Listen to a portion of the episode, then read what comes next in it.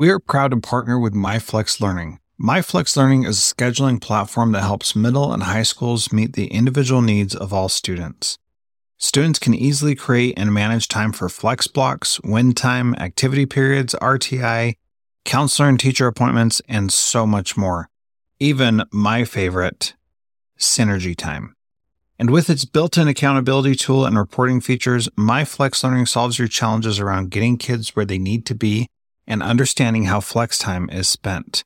Make flex time work for you. Visit myflexlearning.com slash BE to learn more and receive $500 off your first year.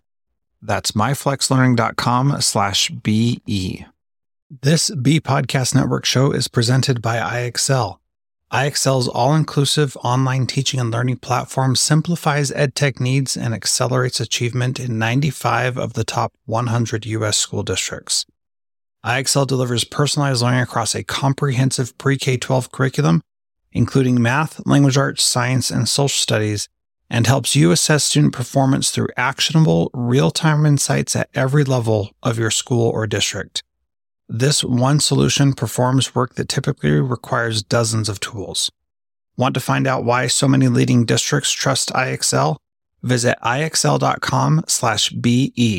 That's ixl.com slash BE.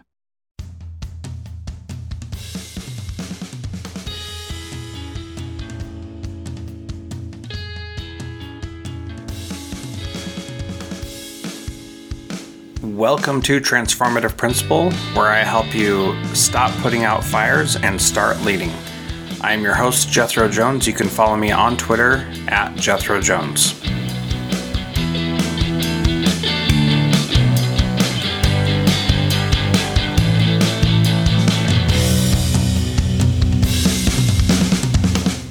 Welcome to Transformative Principal. I am excited to have on the program today Melissa Sherman. She grew up in rural Virginia playing in the woods and the streams.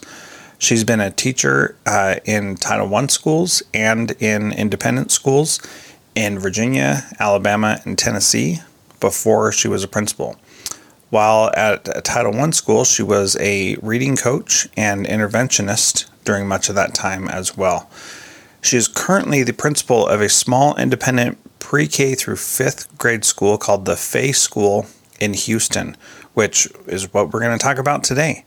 She also has chickens, a three acre forest, and kids spend lots of time outside. So that's what we're going to talk about. Melissa, welcome to Transformative Principal.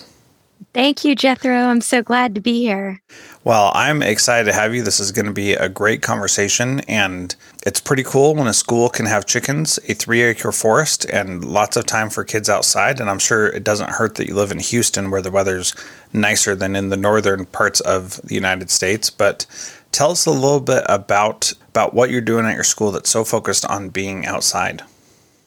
Yeah, so I think uh, you know a lot of people during the pandemic uh, realized that going outside uh, was both good for kids and their mental health, and also good for all of our uh, physical health as we navigated how to return to school safely. Uh, we were a little bit ahead of the curve. We had some things going for us that maybe some other schools didn't have right away. Uh, one was a growing outdoor ed program. Um, which included the forest, like you said, and uh, some newly acquired chickens and a newly planted garden. And so we connect those things to academics, but we also have kids play in the woods and dig in the dirt for uh, nature's sake. And uh, we have just seen how that has changed kids and enriched their lives, that it's not just an add on, but it's a core piece of our curriculum and what we want to teach kids and how we want them to be connected to the earth and this place. Um, Houston is the fourth largest city in America. It is huge and it is filled with a lot of concrete. And um, our school is built on our founder, Marie Fay Evnochides' childhood home. And so uh, it, the, we have nine acres around her childhood home and a few academic buildings. And so our kids have the opportunity to eat outside every day, uh, to walk outside, to go to their specials class classes, uh, to have forest recess, um, and some outdoor education classes. Well, I love that you call it forest recess, which yes. that sounds a lot better than regular recess. It is, and it's safer. The the incidence of injury in forest recess, although um, a lot of people would consider a lot of the dangers of sticks and roots and snakes and all the poison ivy and all of that, um, we have found and research bears out that kids get hurt less often in the forest than they do on traditional playground equipment. Hmm. Uh, that is just so fascinating to me because it seems like that would not be the case. But I imagine you probably do a lot of teaching of what poison ivy looks like and how to watch out for snakes and things like that. Can you talk a little bit about that? Sure. So we have uh, one basic rule take care of yourself, each other in this place. And we drill that down a little bit more, but that's our shorthand of what we say to the kids before each forest recess. Uh, when 30 some first graders uh, clomp out into the woods, the snakes leave pretty quickly. Um, the only time I've seen snakes out there is when I've been out there alone and quiet uh, by myself or just with another adult, our kids can identify poison ivy. They know how to walk down steep inclines. So we do a lot of orientation at the beginning of the school year uh, for teachers and kids, just to remind each other there's different dangers out there, just like there are different dangers crossing the street or in any other place we go to. Yeah, I like that approach of of that one simple rule of taking care of yourself, each other in this place. I think that's a good place to start and then recognizing that uh, you know we had a similar thing uh, when I lived up in Alaska where when our family would go out hiking, you know, we had to be worried about bears.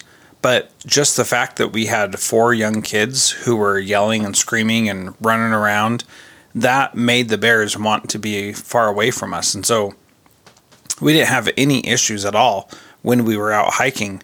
It was only when we were like fishing somewhere and we were quiet and focused on fishing and concentrating, that we'd start to have issues because we weren't letting the bears know where we were. So those simple things of just being a human being gets a lot of a lot of things that could hurt us away right from the word go, which is pretty cool. Um, you talked a little bit about uh, the research bearing out that it's safer in that. What are some other research based uh, practices that you implement as it relates to being outside? Uh, well, one book that has really uh, influenced me is by a man named uh, Rich Louv. He wrote a book several years ago called Last Child in the Woods. Um, and he describes this nature deficit disorder, um, how childhood has had a great migration inside and our children are suffering from it with increased anxiety with disconnectedness to nature and animals.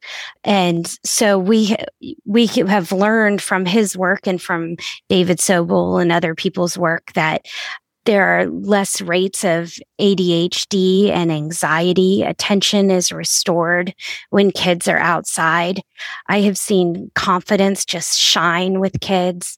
Uh, I was lucky enough when I was a teacher to teach at a school that had a naturalist program.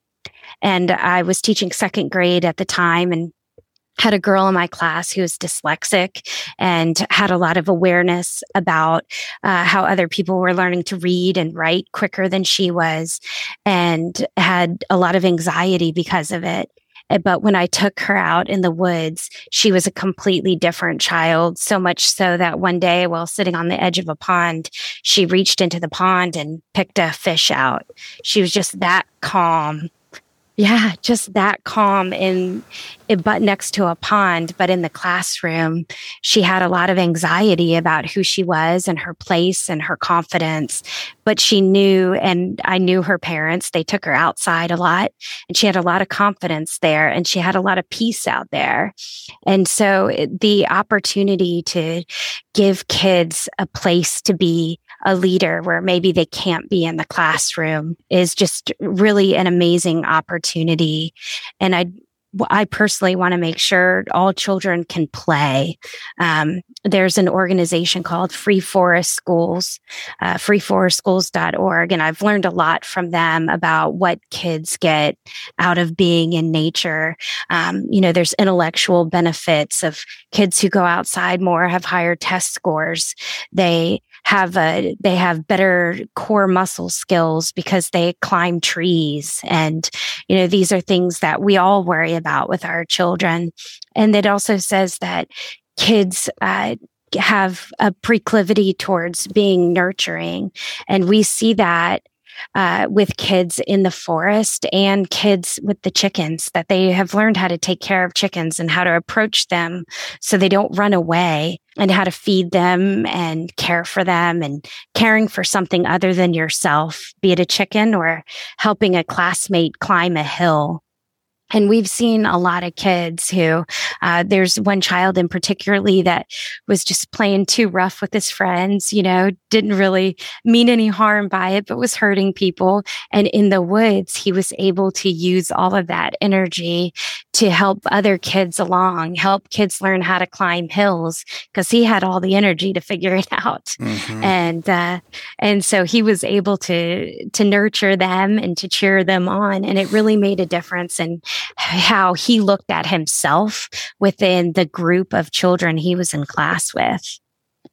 Wow, that's, that's so amazing. And it's something that I've seen also, but haven't really focused on as much as I think would be beneficial. But when we lived in Kodiak, Alaska, for example, we would do field trips all the time outside in the community. And it was just this small island community. So, you know, there wasn't a lot of places to go, but we we went on more field trips outside of school than any other place that I've been.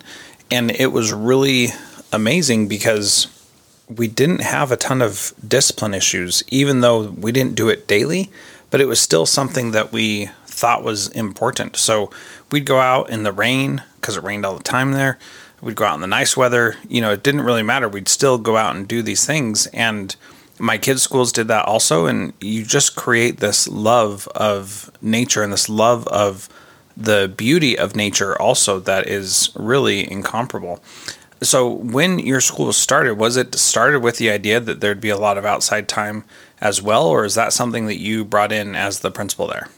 So the school is 30 years old, and uh, the the woman who founded the school had an idea that. Uh, she said she hoped so we also border a bayou on one side and one of her hopes for kids was that every child would be able to drop a leaf in the bayou and watch it float away. And mm. so she had this sense. She didn't they she didn't call it outdoor education at first. It morphed into an outdoor education program that was a half an hour once a month. Uh, uh, me, the head of school, uh, my dean of students, and uh, some of the teachers have really built upon that foundation and tried to give it more feet um, just to make sure that we're hitting we're hitting nature um, more often that our kids spend at least six hours a week outside. We also eat lunch outside every day. Mm. uh, so they really have the opportunity to, to be in nature in all different ways through academics and play. Yeah that's really amazing and it, it, it sounds like the idea started out as this would be a nice thing to do and then you and some teachers over time have created it into this really powerful culture of the school where this is something that we do and we prioritize and plan for to ensure that this happens.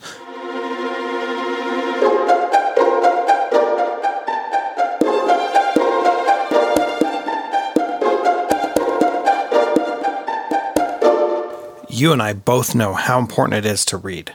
Reading opens doors for everyone. But reading can be hard, and learning to read can be even harder, especially if you don't have high quality, fun decodables.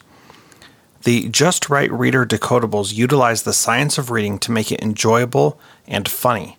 Not only that, but these books feature diverse characters so kids see themselves in the books. There's over 100 books for each grade level. Check it out today at justrightreader.com. That's justrightreader.com.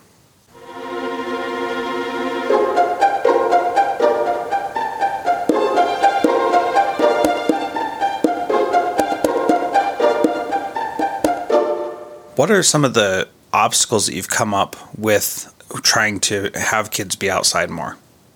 fear on adults' parts. Mm-hmm. That's that's probably the biggest one people worried and uh, rightfully so. We do have the bayou that runs by our school. That's the only thing that ever keeps me up at night is we've got it roped off, but I, we are very careful. Our, our teachers are like lifeguards out there. So, um, you know, they're not on phones. They're not answering emails. They're, they're watching.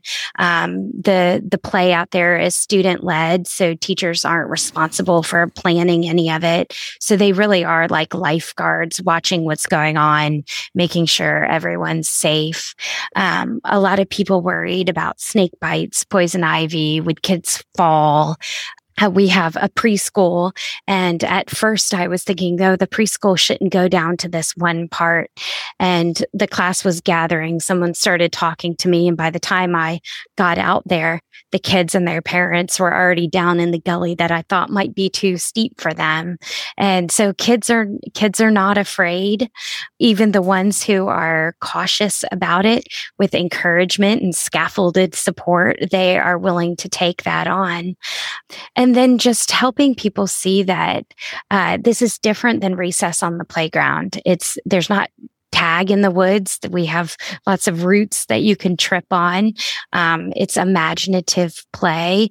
It's uh, it's discovery, and you know, kids. You know, I always try not to be like the kids today kind of uh-huh. principal, uh, but kids don't play as much open ended imagination play as they did when we were kids. And so they're not used to uh, to being set free in the woods. I had a child um, at a former school who, you know, second grade knew all of his division timetables, could do anything you can imagine with fractions, but he stood on the edge of the forest watching other kids play because he just did not have that kind of open ended play experience, too scheduled. Um, and so just getting people used to this different mindset has been has been the biggest hurdle. But as soon as people get out there themselves as soon as they see kids out there it's undeniable how much the kids get out of being outside. Yeah that's that's really powerful. It's what i've seen as well in in my work also. So what are some of the benefits back in the classroom that you've seen uh, you say it's undeniable that there are benefits. So, what are some of the things that you notice that, you know, in your, you know, over 17 years of being in other schools, what what are some of those things? Um, I think that some of it is just being able to being able to get a lot of your energy out. So you're ready to focus and you're ready to be calm. Um, we connect uh, a lot of our science to the forest and the chickens and the garden. Um, I really love place based science. I think it makes it really meaningful for kids. And so I think when they get back in the classroom, um, they have a little bit of an understanding base to build knowledge upon. Uh, one of our grades studies erosion, and they had done some science experiments in the forest where the teacher had them build mud sculptures and he poured water over top of them and then had them reinforce it with sticks and leaves and things that they found in the forest and then poured it over again. And so they realized uh, all these properties of erosion prevention. And so when they did get to the nonfiction reading about it, they had this experience to build and construct that knowledge from kids are calmer after they've been in nature. Adults are calmer after they've been in nature. Um, and we all need that peace in our lives where we um, where we take a break from being inside from you know fluorescent lights and um, listen to the leaves rustle yeah i i love that example of the um, of the lesson because it's one thing to read about erosion and see it in a textbook or to see the extreme examples that they show in videos that we show in school to say this is what it looks like. But to see that simple erosion that happens as a natural part of life, that, you know, a tree that, that falls over is going to start eroding naturally. And that's part of the the process of life and it's it's a powerful thing to see that in real life and see it day over day over day where you don't see much change and then you go back later and even you know taking pictures of what that looked like and what it was like beforehand. And and as I mentioned where we lived in Kodiak um, thing the grass the moss excuse me would grow really fast. And so things could get covered up and you wouldn't see them anymore because they could get covered up in just a short amount of time. And it was really neat to see how that worked in real life versus how that worked just in an academic way. Wow. Wow, that's really powerful. And I believe that, you know, that those kinds of learning experiences also help kids be more confident in themselves as learners. They've constructed the knowledge, they're retaining the knowledge because they've constructed it themselves. Mm-hmm. Yeah. So you have some, uh, you've talked about a couple of resources for cheap resources or free resources for nature play. And one of the other challenges is a lot of schools don't have nature close by. So what's your advice for for that? If you don't have nature close by, how do we yeah. get out more? Yeah, some of this success is uh, because we don't have to get on a bus to go to nature, yeah. right? Um, but I do think there are lots of things that people can do, even if they just have a couple of patches of grass.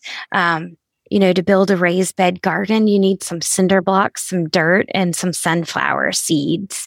And, you know, you can start with one grade level who is studying plants or a couple of kids who need some help self-regulating and and get them outside and get their hands dirty and get them in the dirt. Uh, a lot of state parks have free or very low cost field trips and i think considering some of those places instead of performances, which are also important in the arts, but and pumpkin patches and things like that. But getting kids out into a state park where there are lots of trees um, is just really cheap, and it doesn't take a lot to do that, uh, and it can really open some kids' eyes to what maybe is not available to them in their neighborhood. Mm-hmm.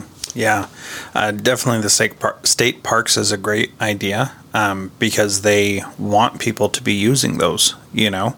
And if you take a busload of kids there, there's a chance that the kids will go back and tell their parents, "We went to this place. We should go there again." And um, and that certainly happened in my family that we didn't know about a specific state park, and then and then we saw that from the kids going on a field trip there, and that's a that's a really good idea and a good suggestion that it really is the cost of the buses and maybe a use or access fee, and that's pretty much it. Of which mm-hmm. I'm sure most state parks will say, "Oh, you're a school doing a field trip." Well, you know, it only costs this much, and you can you can work that out. So definitely worth it to to have those conversations. So it, eh, the other thing I like is the idea about building a raised flower bed or garden, raised garden. We built a community garden at one of my schools, and um, actually, we built gardens at, at, every school that I was at. Now that I think about it, because Great. it's it's really easy and fun to do, and a worthwhile uh, activity for everybody involved. Um, and, do, and do you have a, a garden at your school also?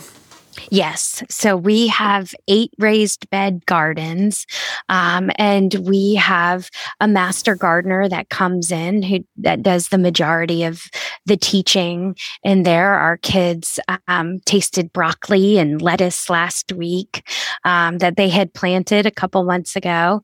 Uh, and you know, as for we were talking about funding, you know, she goes to lots of different types of schools, um, and some of them pay her through uh, a PTO fund and grants.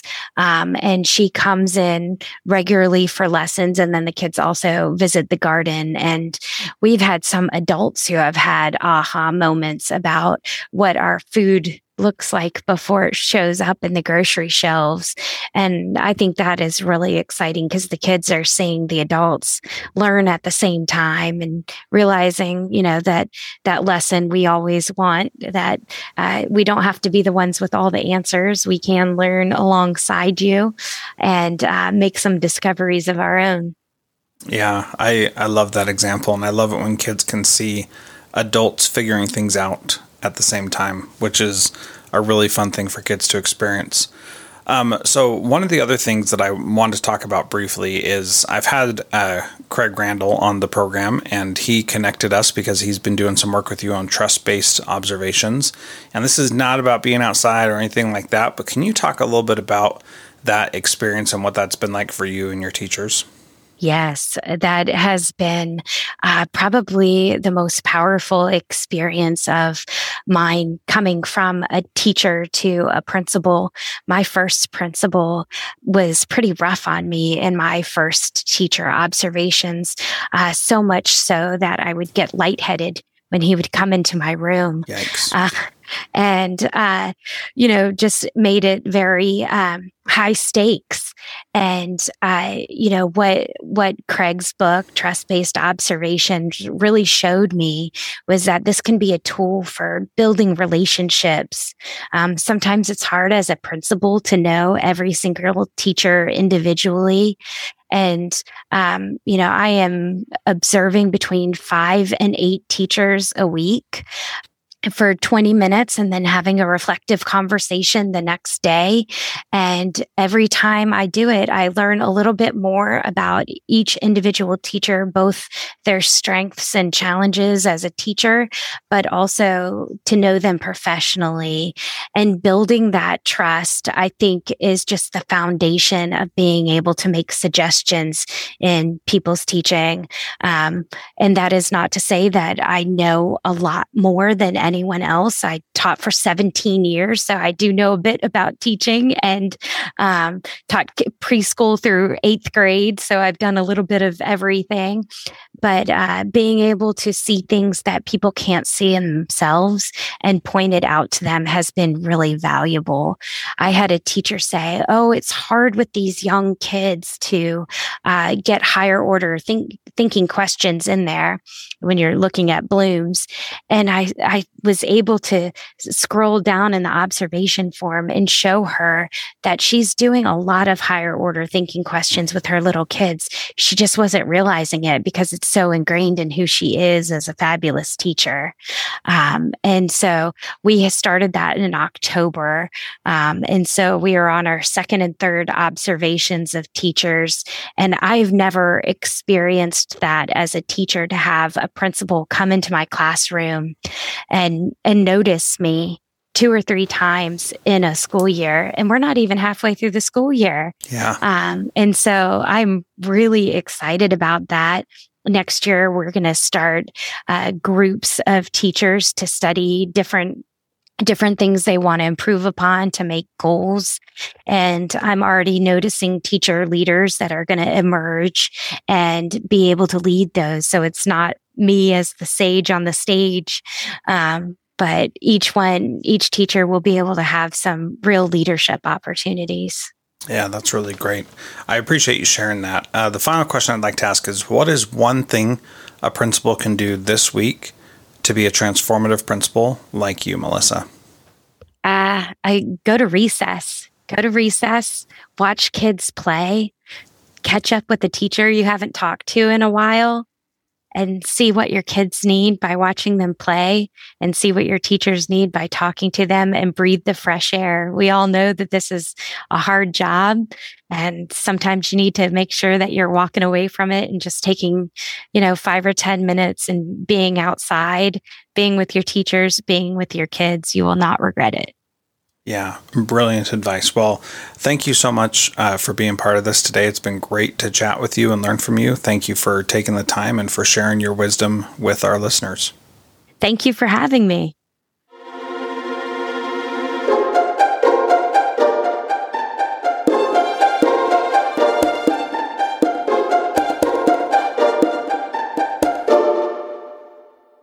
Do you want to simplify your school's technology? Save teachers time, improve students' performance on state assessments? You can do it all, but don't waste another minute. Head straight to ixl.com/be to learn how IXL's research-proven teaching and learning platform can help you achieve all these goals. That's ixl.com/be. There are lots of solutions out there for giving students what they need when they need it. But when do they actually do all of those things? You need flexible time. When added into your master schedule, flex time enables students to get extra help or intervention, meet with teachers, make up work, get physical exercise, and try new enrichment offerings. If you're thinking of giving it a try, check out MyFlex Learning, which unlocks the benefits of flexible time without all the headaches you get with it usually. Its intuitive design and SIS integration makes implementation and training a breeze. Make your flex time work for you. Visit myflexlearning.com slash BE to learn more and receive $500 off your first year. That's myflexlearning.com slash BE.